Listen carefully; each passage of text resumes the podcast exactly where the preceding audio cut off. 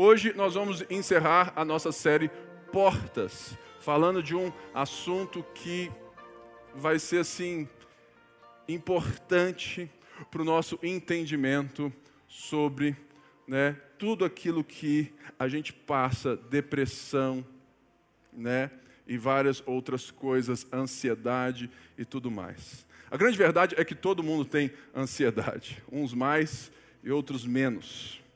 Eu sempre estou ansioso antes de vir aqui e sempre durmo mal de sábado para domingo, porque é sempre uma responsabilidade gostosa. E essa série, ela foi boa, mas eu acho que ela foi muito pequena, porque tem vários outros assuntos que a gente pode tratar, então fica para o próximo setembro amarelo. Mas hoje eu quero falar sobre a, a cura final, aquilo que vai ser uma percepção, um entendimento que faz com que as coisas tomem uma outra proporção no coração, na vida. E eu escolhi reverberar o texto que o nosso amado pastor Célio também trouxe, né, é, aqui, há uns dias atrás, e eu quero né, ampliar aquilo que ele trouxe a partir da carta de Paulo aos irmãos de Filipos, no capítulo 4, versos 10 a 14. E esses rabiscos aí é que eu quis te mostrar um pouco daquilo que está escrito aqui na minha frente, né? E de como que eu construo, né? As coisas, então, é tudo rabiscado, é tudo uma bagunça e depois eu tento organizar. Mas eu gosto mesmo, é assim, meio que né, cheio de, de marca, seta, e também para me lembrar. Então é para partilhar um pouco da minha construção até que eu chegue aqui e também mostrar aonde que eu vou e como que eu vou construir essa reflexão. Irmãos, quando eu cheguei aqui, eu achei que o nosso ambiente estava muito frio por causa do ar. E o ar, ele detecta isso porque dentro de cada máquina tem algo que chama de termostato, não é verdade? Que vai o quê? Medir a temperatura e acionar, né, alguma coisa para que ela chegue aonde foi determinada. Qual que é a diferença de um termostato para um termômetro? O termômetro, ele só aponta a temperatura. O termostato, ele vai gerar uma mudança de ambiente. Ou, quando chegar aonde ele foi determinado, ele vai ficar quietinho. Qual que é a diferença das nossas vidas enxergando-nos como termômetros ou termostatos? Essa semana eu faço 40 anos. Terça-feira, eu e a Angélica. Ela faz 30 e eu faço 40. Né? Dá para ver, né, Angélica? E uma das coisas que eu literalmente fiz, eu me preparei para esse dia. Já tem cinco anos que eu estou pensando na minha nova década. Ou seja, desde os 35 que eu venho pensando, refletindo sobre o ambiente que eu vivo e como que eu me comporto em cada ambiente que eu vivo. E uma das coisas que eu fiz foi mudar o ambiente que eu vivo para, para em muitos deles, deixar de ser apenas, apenas um termômetro mostrando que, que, que tinha febre, que estava alta a temperatura. Porque ao querer ser um termostato e mudar a temperatura, eu me vi apenas como alguém que constantemente mostrava que havia febre no meu ambiente. E por isso eu me recusei a continuar sendo um termômetro e passei a construir uma história para querer né, ser um termostato, ou seja, alguém que tem a capacidade de não apenas né, medir a temperatura, mas de provocar uma mudança no ambiente. E por isso, a pergunta que já fica de cara: quem você é no ambiente que você ocupa, trabalha. Você é alguém que só aponta, né? O, falou assim: ó, oh, tá quente demais aqui. Mas é somente esse termômetro que apita ou você tem uma capacidade, uma proatividade, um conhecimento que é capaz de mudar o ambiente não apenas que você está inserido, mas deixar que ele seja mudado também dentro de nós. E foi isso que Paulo vem ensinando a essa igreja em Filipos. O que era a igreja de Jesus nessa cidade? Essa cidade, ela fica no começo da Europa, no norte da Grécia, e ela está próxima da Via Ignátia, que é uma das vias, ou era uma das vias mais comerciais e relevantes para aquele tempo, para o Império Romano.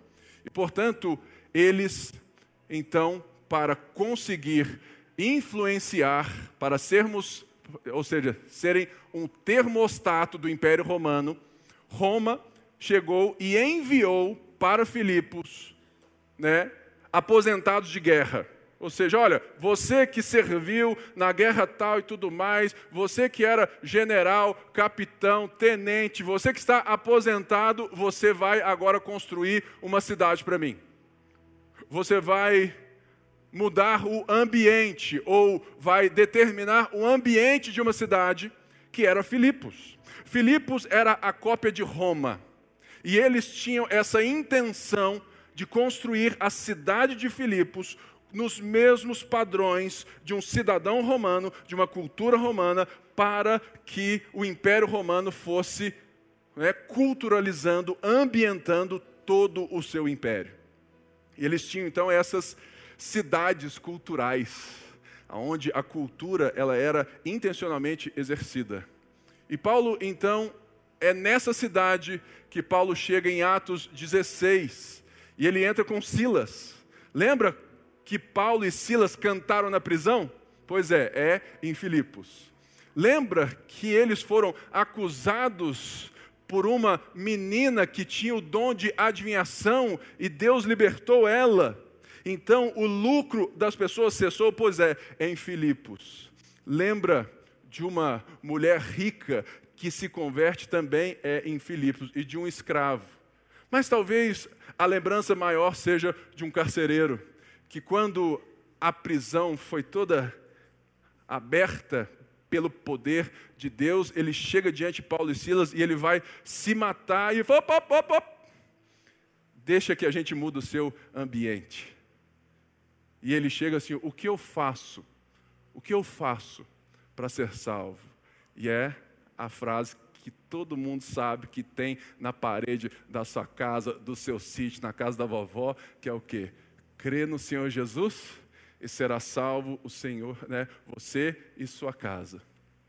É nessa ambiente, é nessa cidade que Paulo escreve anos depois a uma igreja sofrida, perseguida por causa da cultura romana que estava lá dentro. Então, quando é a, então chega um novo rei, o tal de Jesus de Nazaré, logo há um embate, uma perseguição. Mas a igreja estava avançando em Filipos e Paulo escreve da prisão essa carta. Essa carta ela foi dada a Epafrodito, um ótimo nome para o seu próximo filho, né? Epafrodito que chegou trazendo uma oferta, uma oferta de dinheiro da qual os irmãos e as irmãs de Filipos já haviam contribuído com Paulo. Paulo recebia algumas vezes dinheiro das igrejas para viver.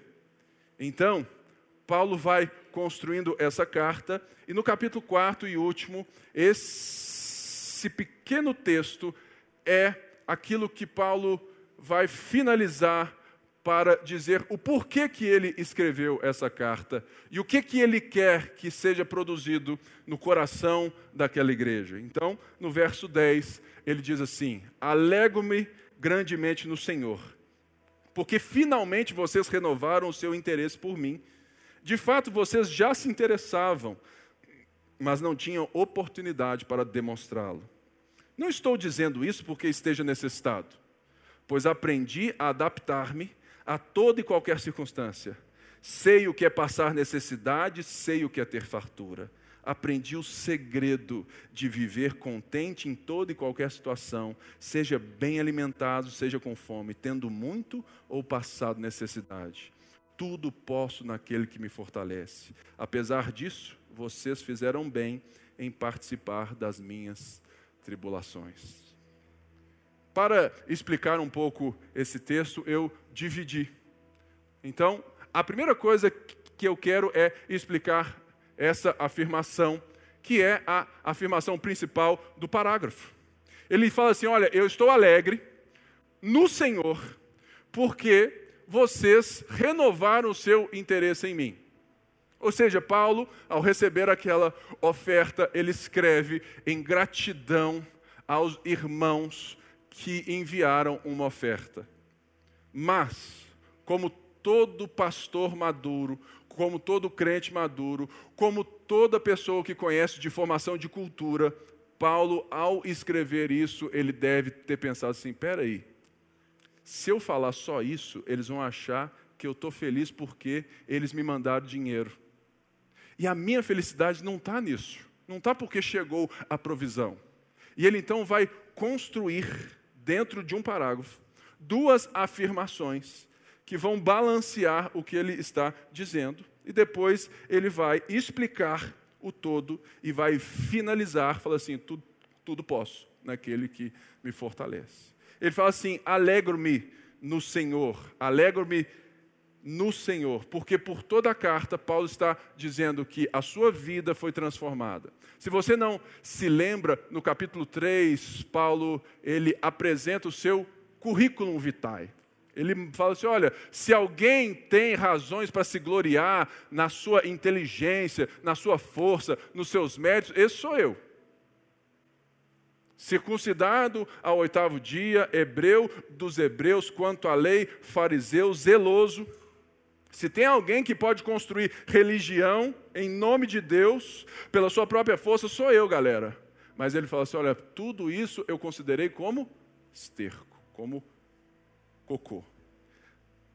E ele então está afirmando algo que nós precisamos entender que quando Paulo fala alegria no Senhor, e mais embaixo ele fala que tudo posso naquele que me fortalece, ao apontar que a nossa alegria está em Cristo, Paulo não está só dizendo a respeito de uma pessoa, mas ele está reverberando, está lembrando, está vivendo, está enxergando a partir da obra de Jesus. Ele está lembrando tudo aquilo que Jesus fez e ele vai enxergar a partir daquilo então que Jesus fez.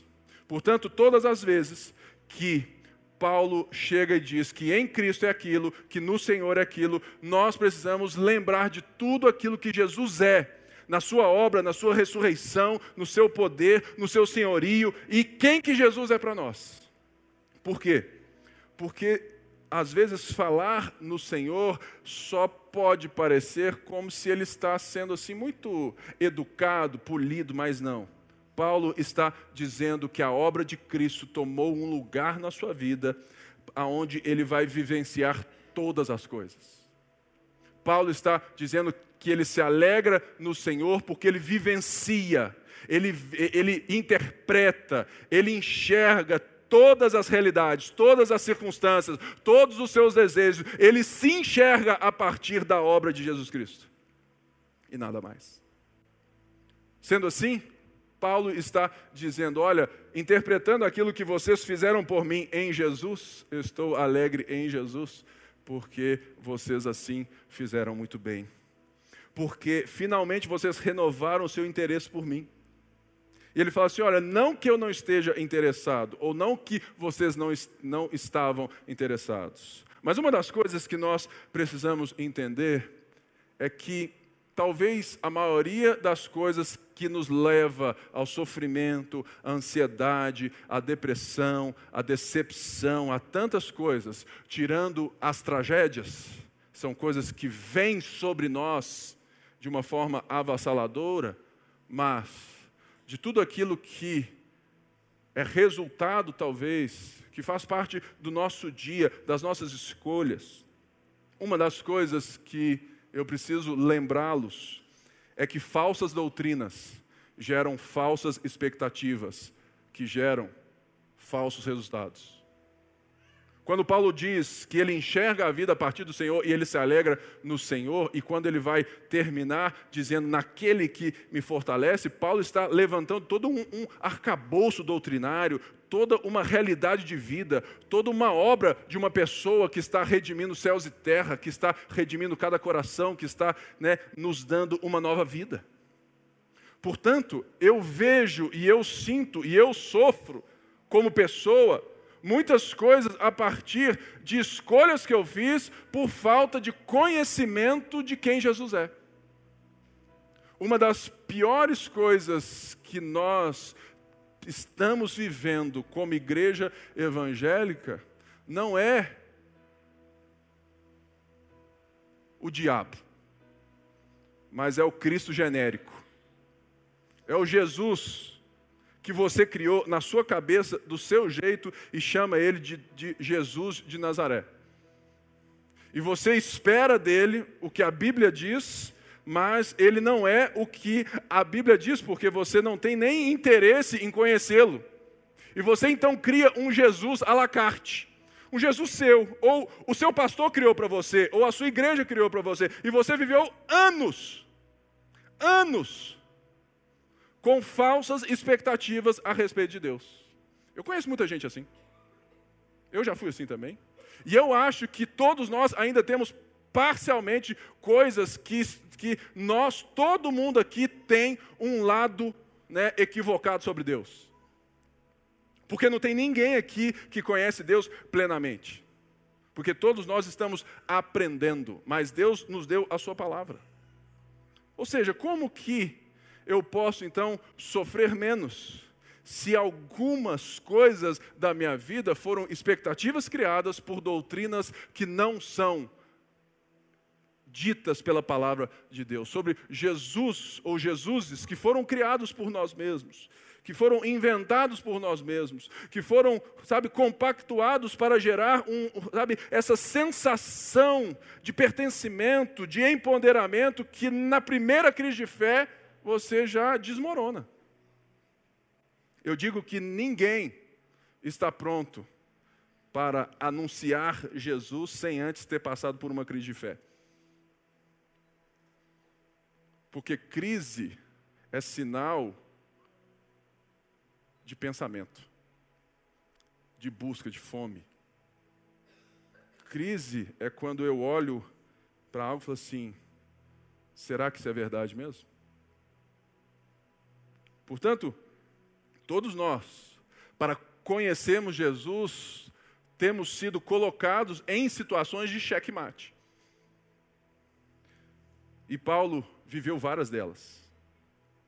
Se Paulo, que escreveu a maioria das cartas do Novo Testamento, que os pastores de hoje usam para falar da teologia do coach, da prosperidade, da bênção, que tudo mais, se esse Paulo fosse né, alguém que pregou isso que eles dizem que ele pregou, Paulo não teria sofrido tanto como ele sofreu. Então, Paulo era um fracassado da fé. Portanto, o que nós precisamos entender é que muitas vezes nós estamos com falsas expectativas sobre Deus porque nós não conhecemos a Deus, porque nos falta fome de Deus. Eu não quero ser rude, nem mal interpretado. Mas uma das coisas que eu mais sinto falta na minha comunidade, de quem eu conheço as pessoas, eu acho que nos falta fome de Deus. Nos falta aquela coisa, falar assim, cara, eu preciso conhecer mais a Deus, eu preciso buscar mais a Deus, eu preciso entender o que, que eles, né? O, o que, que é isso? Eu acho que vocês aceitam fácil demais as coisas que eu falo. Vocês aceitam demais as coisas quando tem uma palavra grega aqui, um tom bem feito. Cara, parem de comprar o meu discurso tão fácil. passem a conferi-lo com as Escrituras. Porque isso é a capacidade de uma igreja de ser saudável.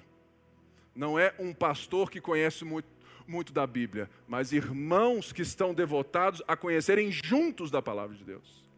E o pastor, ele é um dotado, um mais maduro nesse assunto, para conduzir as nossas fomes. Portanto, quando Paulo se alegra no Senhor, ele se alegra porque Paulo tem tudo isso. Porque Paulo entendeu tudo isso. Porque Paulo ele vai escrever uma das coisas mais belas que essa carta nos diz. Lembra que eu te disse do, do certo currículo de Paulo?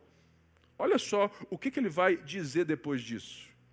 Se qualquer outro pensa que pode confiar na carne, eu ainda mais. Circuncidado ao oitavo dia, da linhagem de Israel, da tribo de Benjamim, hebreu dos hebreus, quanto à lei fariseu, quanto ao zelo perseguidor da igreja, quanto à justiça que há na lei irrepreensível. Mas o que para mim era lucro, o que era bom para mim, o que era proveitoso para mim, o que era confortável para mim, isso considerei como perda por causa de Cristo. Sim, deveras, eu considero tudo como perda por causa da sublimidade do conhecimento de Cristo Jesus, meu Senhor, por amor do qual perdi todas as coisas e as considero como refúgio para ganhar a Cristo e ser achado nele.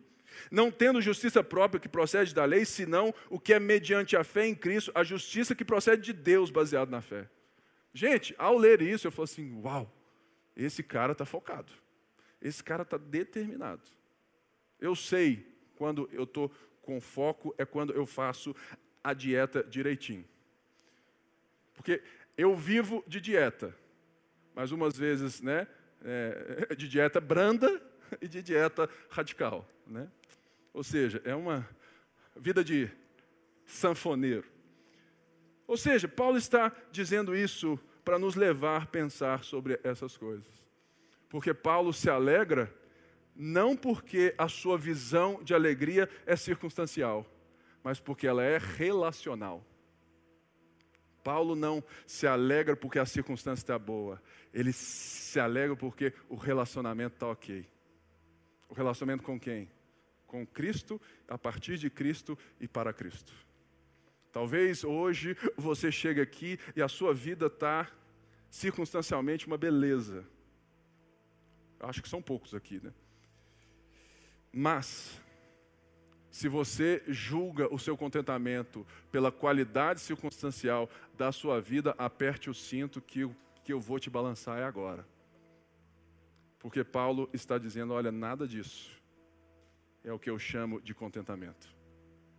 E ele então pensa nisso tudo e ele vai construir. Falou assim: olha, se de fato vocês já se interessavam por mim, mas não tinham oportunidade para demonstrá-lo. Paulo, ao enxergar o seu povo, falou assim: cara, eu não posso escrever só isso, porque eles vão achar que a circunstância me alegrou. Então ele responde como, né, adendo um. Falou assim: olha, eu sei que vocês sempre tiveram interesse em mim, mas a pobreza que vocês vivem não estava deixando vocês mandarem qualquer recurso. E isso nos abre um leque de coisas maravilhoso. Que aquela oferta que chegou na mão de Paulo, ela não foi porque estava sobrando dinheiro. Ela não foi porque tinha né, bênção. Ela não foi porque Paulo, né, porque a igreja em Filipos era triunfante, vencedora, o prédio era enorme. Não. É porque eles tiraram do que eles não tinham. Eles tiraram de onde não podia. Porque eles queriam participar com o pastor deles de um sofrimento que para eles, por causa da realidade que eles têm em Cristo, era também o sofrimento deles. Você já pensou nisso? Que quando a gente está além da circunstância, quando tem essa maturidade de contentamento, nós somos capazes de tirar do nada que nós temos apenas para participar do nada do outro. Tem que ser muito crente para fazer isso. E é isso que Paulo está dizendo: olha, eu sei que vocês fizeram isso. Eu sei que vocês não mandaram mais porque vocês não têm mais. Por isso eu me alego no Senhor, porque vocês estão aprendendo a viver para Jesus. Olha que coisa linda, irmãos. E ele não apenas para e fala: opa, peraí, eu tenho que cercar outra coisa aqui agora. E ele fala assim: Eu também não me alegro porque eu estou passando fome, porque eu estou em necessidade, porque eu estou preso. Ele não fala isso. E por isso, no verso 12, ele diz assim: Não estou dizendo isso. Assim, ó, calma. Eu não estou dizendo também que eu estou alegre porque eu estou com necessidade, pois aprendi a adaptar-me a toda e qualquer circunstância. Na sua Bíblia, talvez, está a palavra contente. Aprender a ser contente em toda e qualquer circunstância. No texto original é a única hora que essa palavra contente aparece. Então, no verso 12, quando ele fala, aprendi o segredo de viver contente, é uma palavra só que é segredo. A palavra contente não existe no manuscrito grego. Ela é a tradução muito bem feita para o português. Mas a palavra contente, ela só aparece aqui. E na tradução que eu uso, que é a NVI, eles usaram adaptar-me, porque faz todo sentido. E é isso que eu quero explicar para você. Mas antes, tem uma palavrinha que é importante no ser cristão. Aprendi. É, pode voltar, por favor. Ele diz assim: Não estou dizendo que pois que esteja necessitado, porque aprendi. Essa palavra vai se repetir duas vezes, aqui no 12 e no resto do 12. Aprendi o segredo e aprendi a adaptar-me. Ou seja, aprendizado não é um curso de uma tarde. Aprendizado não é um culto de libertação que resolve a sua vida, é uma vida de entrega. O que o Paulo está dizendo é que o primeiro aprendizado da nossa vida e que ele quer nos ensinar não foi apenas, ou não foram apenas as circunstâncias que ele viveu, porque é inferente. Eu posso dizer, ah, tá, eu aprendi nesse processo contínuo. Paulo está dizendo de todas as coisas que ele enfrentou. Ele foi jogado ao mar, preso, chicoteado. Paulo passou boas, poucas e boas, que talvez não está no nosso imaginário cristão Deus permitir que eu passe isso. Mas Paulo não está dizendo aprendi somente pelas circunstâncias e nem primeiramente pelas circunstâncias. Ele está dizendo que ele aprendeu porque no Senhor ele nunca está sozinho e ele tem um processo de discipulado. Paulo está inserindo para nós que a nossa vida agora em circunstâncias boas ou ruins, ela nunca é uma vida que não passa pelo processo de aprendizagem.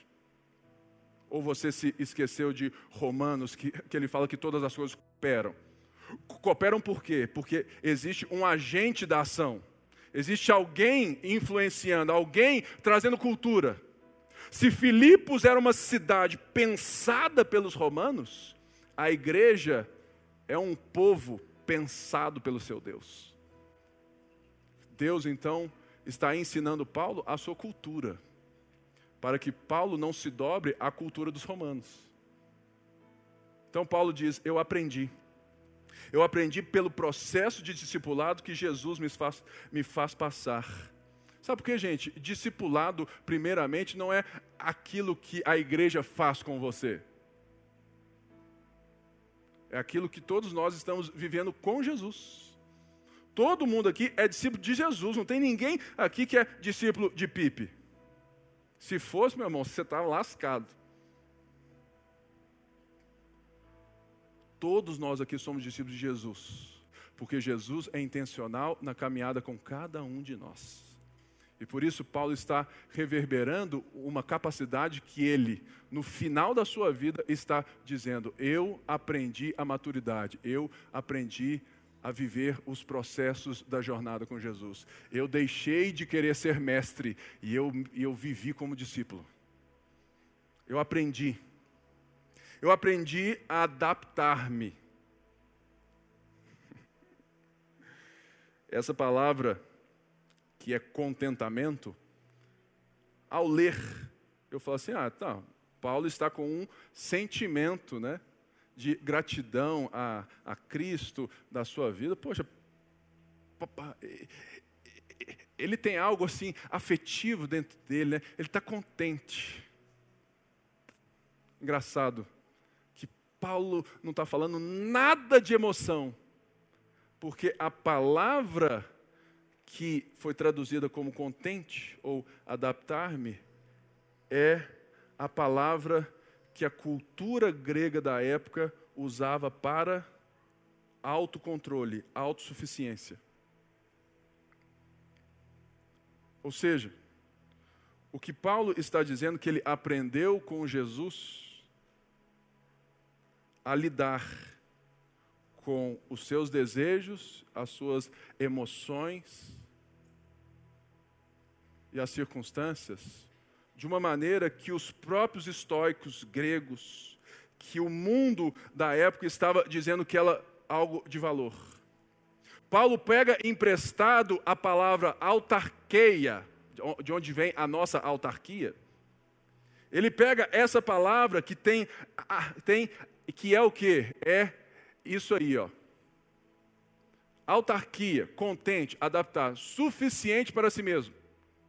Forte bastante ou que produz o suficiente para não necessidade de auxílio e apoio.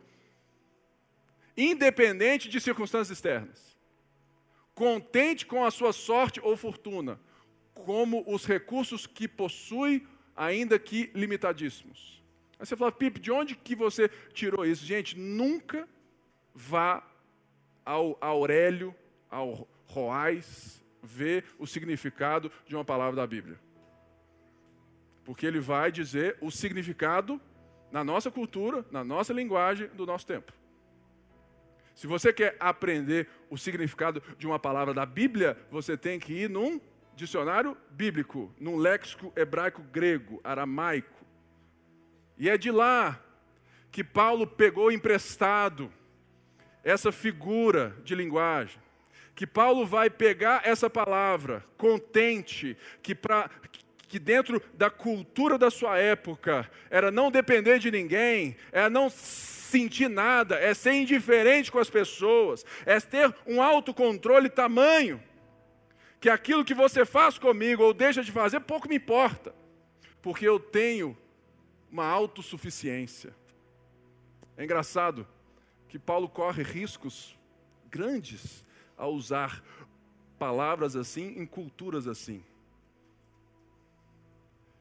Porque Paulo está correndo o risco de falar que ele adquiriu por si só uma autossuficiência, que agora as circunstâncias não o afetam, porque ele é bonzão demais. Outro risco que Paulo está correndo seriamente é de falar assim: ah, Paulo, ele escreve de retórica. Ele escreve por escrever. Ele é bom com as palavras, mas ele não sente nada por nós. Olha só o que ele está falando. Paulo ressignifica essa palavra, dizendo que ele aprendeu a ser contente, adaptar-me, não por ele mesmo, mas pelo processo de discipulado que Jesus fez nele. E a forma que ele enxergava Jesus agora fazia que tudo na vida dele fosse mediado, interpretado e fortalecido a partir da realidade de Jesus e não da dele. Ou seja, Paulo está dizendo: olha, eu sei me adaptar a qualquer circunstância, porque eu sei que não é ou não são as circunstâncias que vão dizer sobre mim e sobre a vida o que ela é. Porque Jesus me trouxe de volta para a casa do Pai. E o Pai está trazendo o mundo de volta para os seus domínios. Portanto, as situações do tempo presente, é o que Paulo fala em outra carta. Ele vai falar assim: que as situações do tempo presente, elas são leves tribulações. E o pau estava quebrando. E o cara tem a audaz de falar assim: não, é, Essa vidinha aí, sabe? Essa crise aí, falta de emprego, a morte do seu sogro, ah, o câncer, a crise, a guerra, né? tudo isso são leves tribulações. Dá vontade de falar assim, Paulo, vê se eu estou na esquina, mano. Você é folgado, velho. Cartinha falando leves. Então, gente, olha para a vida de Paulo. O cara estava preso. Escrevendo a carta da alegria. Porque ele sabia que tudo aquilo que estava envolto a sua vida não era a realidade última que ele enxergava em Cristo. O nosso problema é que isso é teoria para nós, porque nós estamos fugindo do aprendi. A gente foge de Deus dentro da igreja. A gente foge dos aprendizados de Deus sendo um bom cristão. E está tudo certo, porque ninguém vai perceber. Porque se você vier aqui todo domingo, levantar sua mão está aqui, seus filhos estão aqui, você está aqui, está tudo certo. Está todo mundo vendo para você, cara, esse cara é saudável. Paulo, ele se recusou a viver de aparências. Ele mergulhou no processo de aprendizado de Jesus, a ponto de poder dizer: Olha, eu não sou su suficiente para mim mesmo, mas eu sei e eu estou no processo de aprendizado e eu creio, eu obedeço a alguém que é suficiente para mim. Paulo não está dizendo da suficiência que ele tem, da autossuficiência, mas ele está nos mostrando que ele ressignifica essa palavra, dizendo: Eu conheço alguém que pode ser suficiente para mim e para você. Ele então vai explicar isso no verso 12, melhor. Sei o que é passar necessidade, sei o que é ter fartura. Aí ele vai falar assim: aprendi o segredo de viver contente em toda e qualquer situação. Seja bem alimentado, seja com fome, tendo muito ou passado ou passando necessidade, tudo posso naquele que me fortalece. Aqui Paulo fala que ele aprendeu o segredo. E é interessante que quando eu paro e estudo a partir das palavras escritas mesmo ali por Paulo em grego, essa palavra segredo, ela está dizendo de alguém que foi iniciado em uma seita secreta. Ou seja, Paulo aprendeu uma coisa como se ele tivesse entrado para uma seita secreta mas ele está usando essa palavra que era totalmente né, comum às pessoas para entender o, o tamanho do segredo. Ele chama por uma palavra, por uma cultura, por um vocabulário da época, ele coloca uma palavra que acende o coração de todo mundo. Falou assim: opa, tem algo especial aqui, me conta, me conta o segredo, me conta o segredo, me conta o segredo. E Paulo já está contando o segredo há muito tempo, porque ele diz: eu sei o que é. Uma das coisas mais lindas que nós temos que aprender é que quando ele está explicando sobre estar contente em Deus, estar suficiente em Cristo, ele também não quer passar a ideia de que o nosso eu, de que a nossa pessoa, de que a nossa personalidade, ela perde valor. Ele então, ele coloca no mesmo texto, sendo intencional com as suas palavras, falando assim: Eu sei o que é para mostrar que existe um processo acontecendo de um relacionamento e não de um esvaziamento da nossa personalidade. Ou seja, não, eu eu era o Pipe, agora eu não sei quem eu sou. Não. O que Cristo faz em nos dar suficiência, em nos dar um óculos para ver a vida, em nos dar poder, ele não te diminui. Ele não te tira personalidade, ele não desconsidera quem você é, muito pelo contrário. Ele passa a te mostrar quem verdadeiramente você é. E a reconstruir você. É como se você chegasse diante de Cristo e ele chegasse diante de você e falasse assim: Anderson, prazer, você mesmo. Aí você fala assim: Quê? Eu sou essa pessoa? De, deveria ser. Aí você falou assim: não, mas. Aí ele chega e, e fala assim: eu posso te ensinar a ser. É isso que Paulo está dizendo. Eu sei, eu sei passar por todas essas coisas, porque eu tenho um mestre do meu lado, me ensinando o que é adaptar-me às circunstâncias que agora não definem a realidade, definem um momento da história, um parêntese que vai terminar no dia de Cristo. É por isso que no primeiro capítulo, no verso 6, ele vai dizer: Estou convencido de que aquele que começou a boa obra em vocês vai completá-la até o dia de Cristo Jesus. Eu estou convencido porque eu sou do discipulado dele, eu estou passando pelo mesmo processo. Ele está discipulando todo mundo. Calma, galera, nós vamos chegar. O segredo. Eu sei que eu sou parte do processo. Ou seja, Paulo está dizendo que o processo de adaptar-me não é uma anulação do eu, mas é um, encontro com o verdadeiro eu em Cristo. E ele vai dizer isso também na carta aos Coríntios, no capítulo 13, que é o capítulo do amor, lembra dessa? E ele fecha esse capítulo dizendo assim: Olha, quando vier o que é perfeito, então o que é em parte será aniquilado. Quando eu era menino,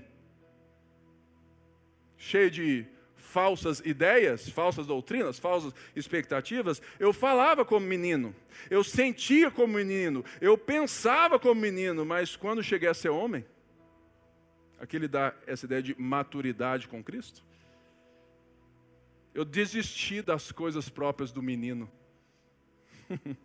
Porque agora vemos como por espelho. Ou seja, o nosso conhecimento de Deus é mediado. Mediado por quem? Pelo próprio Deus, que nos deu a Escritura. É o nosso retrovisor, é o nosso espelho. Agora eu vejo como por espelho. Obscuramente, porque não é tão nítido assim. Mas então veremos face a face. No futuro, no dia de Cristo, vamos vê-lo face a face, vamos ver tudo face a face, vamos ver tudo né, em alto e bom som e em imagem melhor do que 10K.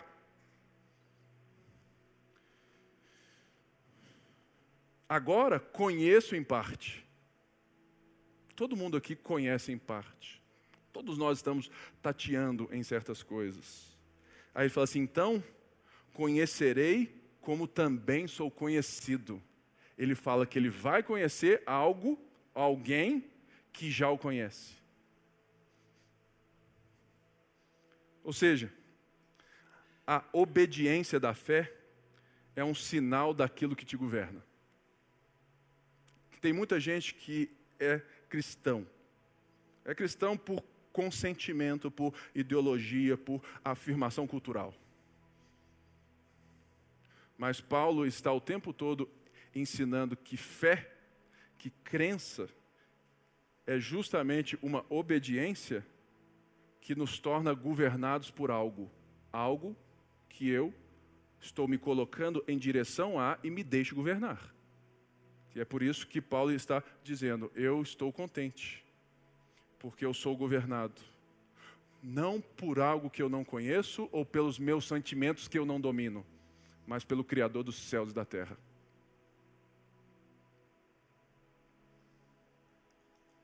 Ou seja, nós precisamos entesourar as verdades.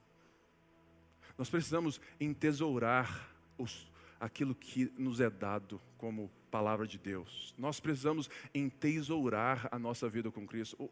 Você fala, Pipe, entesourar? O que, que é isso? É levar a sério como se fosse o, me, o melhor dos nossos tesouros. Até o Bruno Mars canta isso. É óbvio que canta para uma né, menina. Ele fala, é, treasure, let me treasure you. Ou seja, ele está, ou seja, é o mundo cantando desejos que a gente despreza. Ou seja, deixa eu te entesourar, deixa eu né, ganhar você, deixa eu tornar que a sua vida seja minha.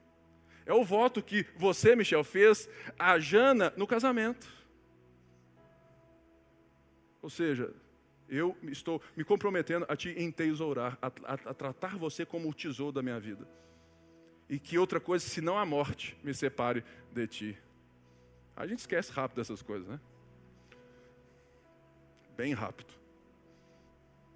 Portanto, nós precisamos sair daqui com essa decisão de recuperar a nossa fome por Deus e de entesourar Cristo na nossa vida. Porque é só assim que aquilo que Paulo está dizendo vai se tornar uma realidade para nós. E por último, ele vem e diz assim: tudo posso. Né? É óbvio que eu lembrei do, né, do galo, né? Yes, we can né? We can't, né? tudo posso, porque isso não me domina e tira o meu foco. O que que Paulo está dizendo ao finalizar essa explicação sobre aquilo do porquê ele está alegre no Senhor? E por que que ele então é capaz de se adaptar, estar contente? Porque ele pode todas as coisas naquele que o fortalece. Quais coisas? Viver na fartura ou na pobreza, na alegria ou na doença. Ele pode viver qualquer circunstância. Por quê?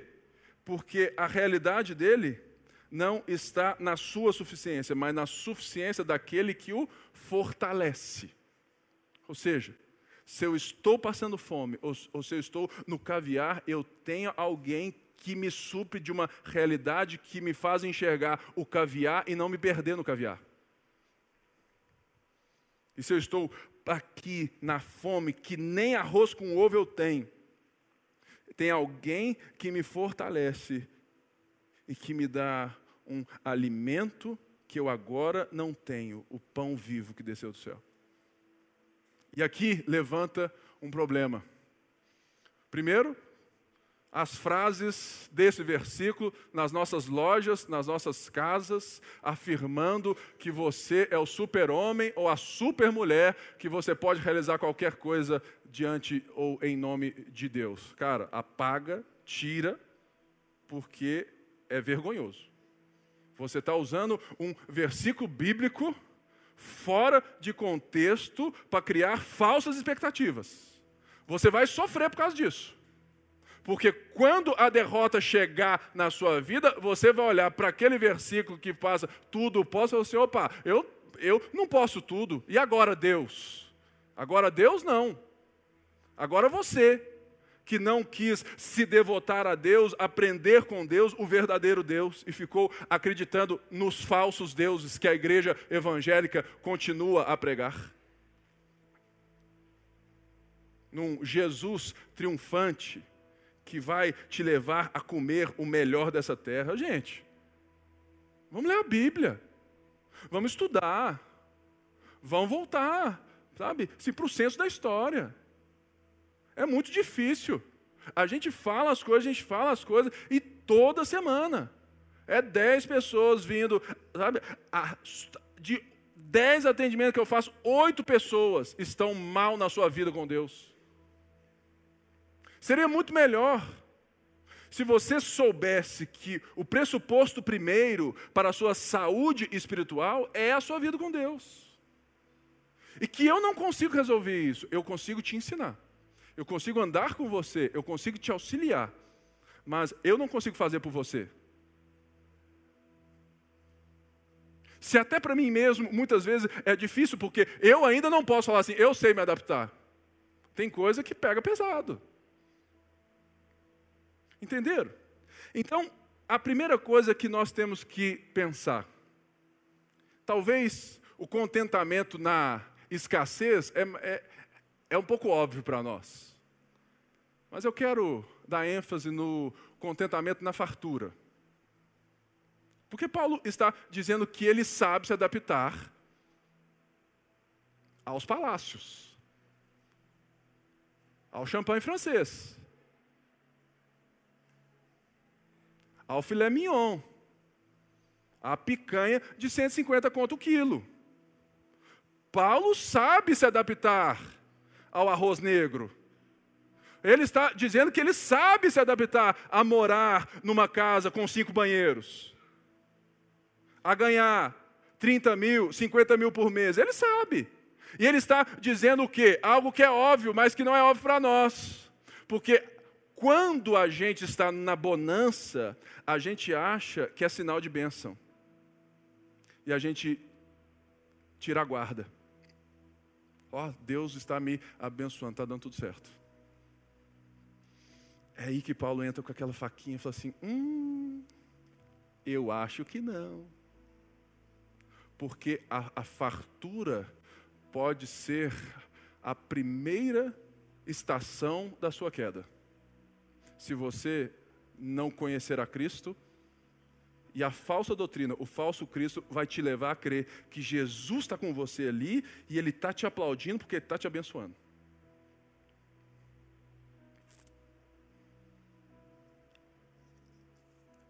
Eu nasci em um lar rico. Eu sou neto de banqueiro e várias outras coisas. Eu sei o que é ter dinheiro.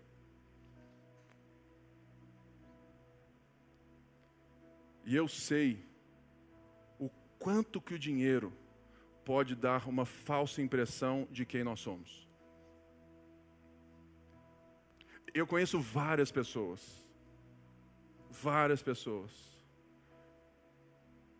que têm muito dinheiro, que têm muita fartura, mas dormem à base de Lexotan. E são cristãos. Ou seja, se a fartura fosse sinal de bênção, não tinha o Lexotan. Certo? Porque estava tudo certo. Talvez o que a gente precisa entender, olhando para a fartura, é que talvez a nossa ideia sobre Deus está equivocada. Porque o que Deus quer não é te dar as coisas, Ele quer dar você mesmo para você mesmo de volta. Ele quer te formar alguém, uma pessoa, um homem, uma mulher que é capaz de se adaptar no caos ou nos palácios. E não perder o coração nessas coisas e não se perder nessas coisas, e não achar que está tudo resolvido, e não parar de ler a Bíblia, não parar de buscar, e não achar que então está tudo bem, eu, eu, eu não preciso de ninguém mais, eu sou autossuficiente. E Paulo está inserindo isso de forma intencional. Engraçado que nós temos a mesma capacidade de sermos termômetro ou termostato. E quando a temperatura está boa do nosso corpo, né, 36 graus, você fala assim, não, está tranquilo, está ótimo. 35 ali e tal, está sem febre, está normal. Você só pega ele, guarda e vai embora. A fartura transforma muita gente em termômetro. Que acha que aquele é o ambiente ideal e se esquece que a temperatura, quem mede, não é você, é Deus.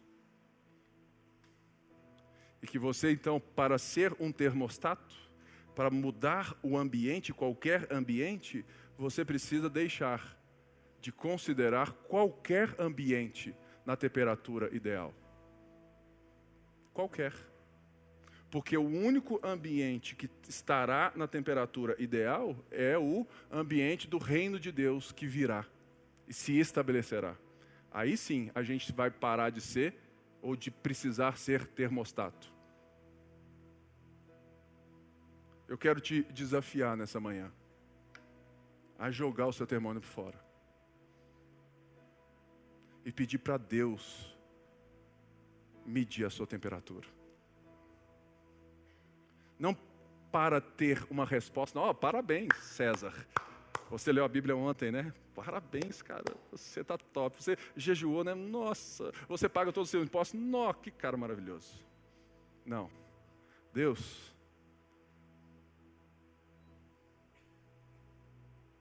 Vê se há em mim algum caminho mau. Tu me sondas e me conheces. O Senhor me conhece mais do que eu mesmo. Olha só. Que, que o Paulo vai falar nesse, né, dentro dessa própria carta, no capítulo 3, que eu quero terminar com essa frase, ou esse verso, obviamente. Deixa eu abrir aqui, porque eu não trouxe aqui. 3, 12. Diz assim: Não que eu já tenha obtido tudo isso ou tenha sido aperfeiçoado, mas prossigo para alcançá-lo pois para isso também fui alcançado por Cristo Jesus. Olha a ação do verbo. Irmãos, não penso que eu mesmo já o tenha alcançado, mas uma coisa eu faço, uma, esquecendo-me das coisas que para trás ficam e avançando para as que estão adiante, prossigo para o alvo a fim de ganhar o prêmio do chamado celestial de Deus em Cristo Jesus. Todos nós que alcançamos a maturidade devemos ver as coisas dessa forma. E se, e se, em algum aspecto vocês pensam de modo diferente, isso também Deus lhes esclarecerá. Porque Deus vai esclarecer, porque eles estão perguntando para Deus. Eles estão questionando, eles estão buscando, eles estão se entregando tão somente vivamos de acordo com o que já alcançamos. Uma das coisas que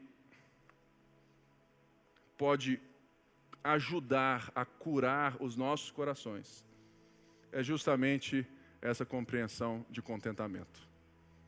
De não ser um sentimento, de não ser um local na, que está na temperatura ideal mas de ser uma imersão em uma pessoa, na sua obra, que eu vou enxergar a vida a partir disso, confiando nessa pessoa, que está produzindo em mim um processo de discipulado, que por mais que eu balance no barco, por mais que eu seja abatido, eu não serei destruído.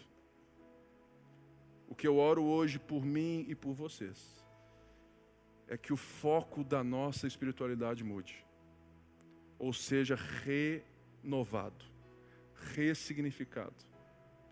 Como pastor dessa igreja, eu quero exortar irmãos e irmãs. Nós precisamos buscar mais a Deus.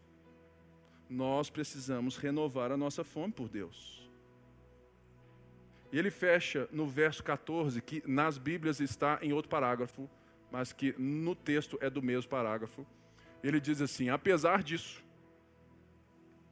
ou seja, disso tudo que, que ele disse, apesar disso, apesar de que o dinheiro seus né, foi bom, mas eu não me alegro nisso. Apesar de que eu não estava com necessidade, porque eu não tenho necessidade a partir disso. Apesar disso, vocês fizeram bem em participar das minhas tribulações. E ele vai explicar nos versículos a seguir que eles fizeram bem por dois motivos. Primeiro, que atesta que eles enxergam a vida a, além das suas próprias necessidades. E por isso eles se compadecem da dor do outro, da necessidade do outro. Verificação. Paulo, sendo um termostato. Eu mudei o ambiente, eu mudei a realidade. Eu cheguei aí. Eu sou o pastor. Eu estou mudando, eu estou ajudando vocês a não apenas saber a temperatura, mas eu coloquei ar condicionado por toda Filipos. Não na cidade, mas no coração de cada um. Espírito Santo que sopra. Deus está fazendo. Por isso, muito obrigado porque ao participar das minhas tribulações, vocês demonstram uma maturidade de que a tribulação que vocês estão vivendo, a perseguição que vocês estão vivendo, não pararam vocês de fazer o bem. Maravilhoso. Segundo, que eles fizeram isso para o seu próprio bem. Porque no reino de Jesus, a bonança não é receber, é dar. No reino de Jesus, o nosso rei, ele não recebeu, ele, ele deu. Porque Deus amou o mundo de tal maneira que deu seu único filho, para que todo aquele que nele crê não pereça, mas tenha a vida eterna. Três palavrinhas só para você sair daqui de cor. Não é Deus, é amor, não, porque essa está muito óbvia. Gratidão. Só consegue enxergar isso quem tem gratidão a Deus, porque sabe de onde Deus o, o tirou. Generosidade é o resultado da gratidão. São os polos do contentamento: gratidão e generosidade. E o fundamento do contentamento, qual que é? Fome. Eu quero orar agora por causa é da ceia. Gratidão, generosidade, fome, contentamento. E é por isso que você segura aqui, ó, o Renata. Eles aqui estão sem. É por isso que você tem nas suas mãos esse símbolo. Esse símbolo é para você ter a oportunidade de fazer o que Paulo fez. Ali também, aqui.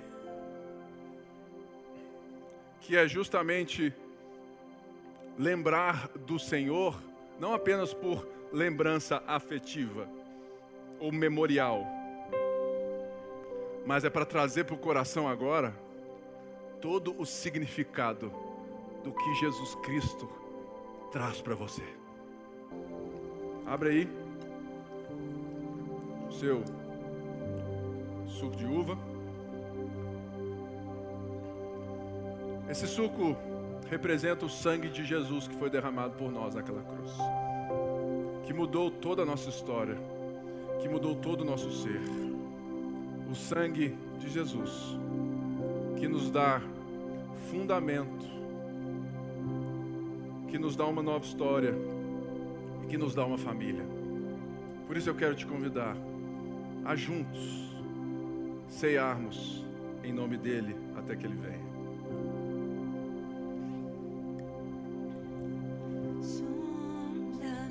Senhor, faz de nós essas pessoas que querem mudar o ambiente de outras pessoas, transformar a vida de outras pessoas, não porque são fortes, mas porque foram fortalecidas, não porque são boas, mas porque foram restauradas boas, não porque são ricas, mas porque na pobreza foram feitas herdeiras de Deus. Tudo podemos naquele que nos fortalece. É o que nós oramos nessa manhã. Em nome de Jesus. Todo o povo de Deus disse: Amém.